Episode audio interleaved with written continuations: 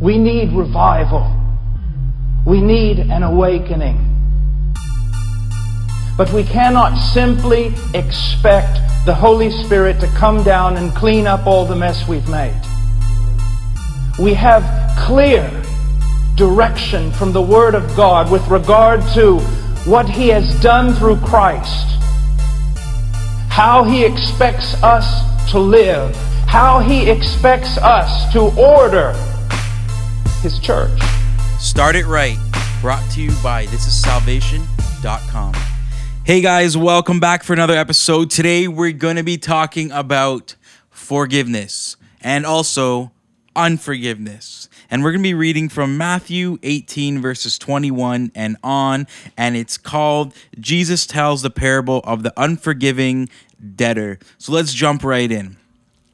Then Peter came to him and asked, Lord, how often should I forgive someone who sins against me? Seven times? No, not seven times, Jesus replied, but 70 times seven. Therefore, the kingdom of heaven can be compared to a king who decided to bring his accounts up to date with servants who had borrowed money from him. In the process, one of his debtors was brought in who owed him millions of dollars. He couldn't pay, so his master ordered him to be sold along with his wife, his children, and everything he owned to pay the debt. But the man fell down before his master and begged him, Please be patient with me, and I will pay it all. Then his master was filled with pity for him, and he released him and forgave his debt. But when that man left the king, he went to his fellow servant who owed him only a thousand dollars, and he grabbed him by the throat and demanded instant payment. His fellow servant fell down before him and begged for a little more time. Be patient with me, and I will pay it, he pleaded. But his creditor wouldn't wait. He had the man arrested and put in prison until the debt could be paid in full. When some of the other servants saw this, they were very upset. They went to the king and told him everything that had happened. Then the king called in the man that he had forgiven and said, You evil servant, I forgave you that tremendous debt because you pleaded with me. Shouldn't you have mercy on your fellow servant, just as I had have had mercy on you? Then the angry king sent the man to prison to be tortured until he paid his entire debt. That's what my heavenly Father will do to you if you refuse to forgive your brothers and sisters from your heart. So, just that last part of the verses, that's kind of pretty heavy. This is what God will do to you if you for- refuse to forgive from your heart.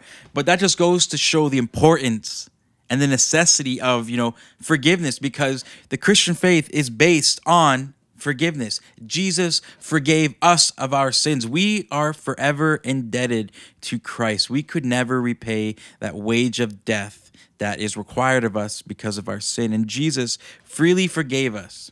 So when someone else comes up to you and they've offended you, they hurt you, or this or that, and it's so hard to forgive them, you don't want to forgive them, they, you know, wronged you so much, just remember Jesus forgave all the messed up, nasty things that you've ever done in your life. And He does it over and over and over and over. So if someone comes to us and they wrong us, and I know sometimes it just makes you angry and grinds your gears, but we have to have the heart of Christ and love for people that He has for us. And you know, as hard as it is, we got to forgive those people, you know? And I'm telling you, it's so much easier to forgive people and forget about it than it is to hold on to the grudge and hold on to this and just have this negativity towards them. It ruins your life.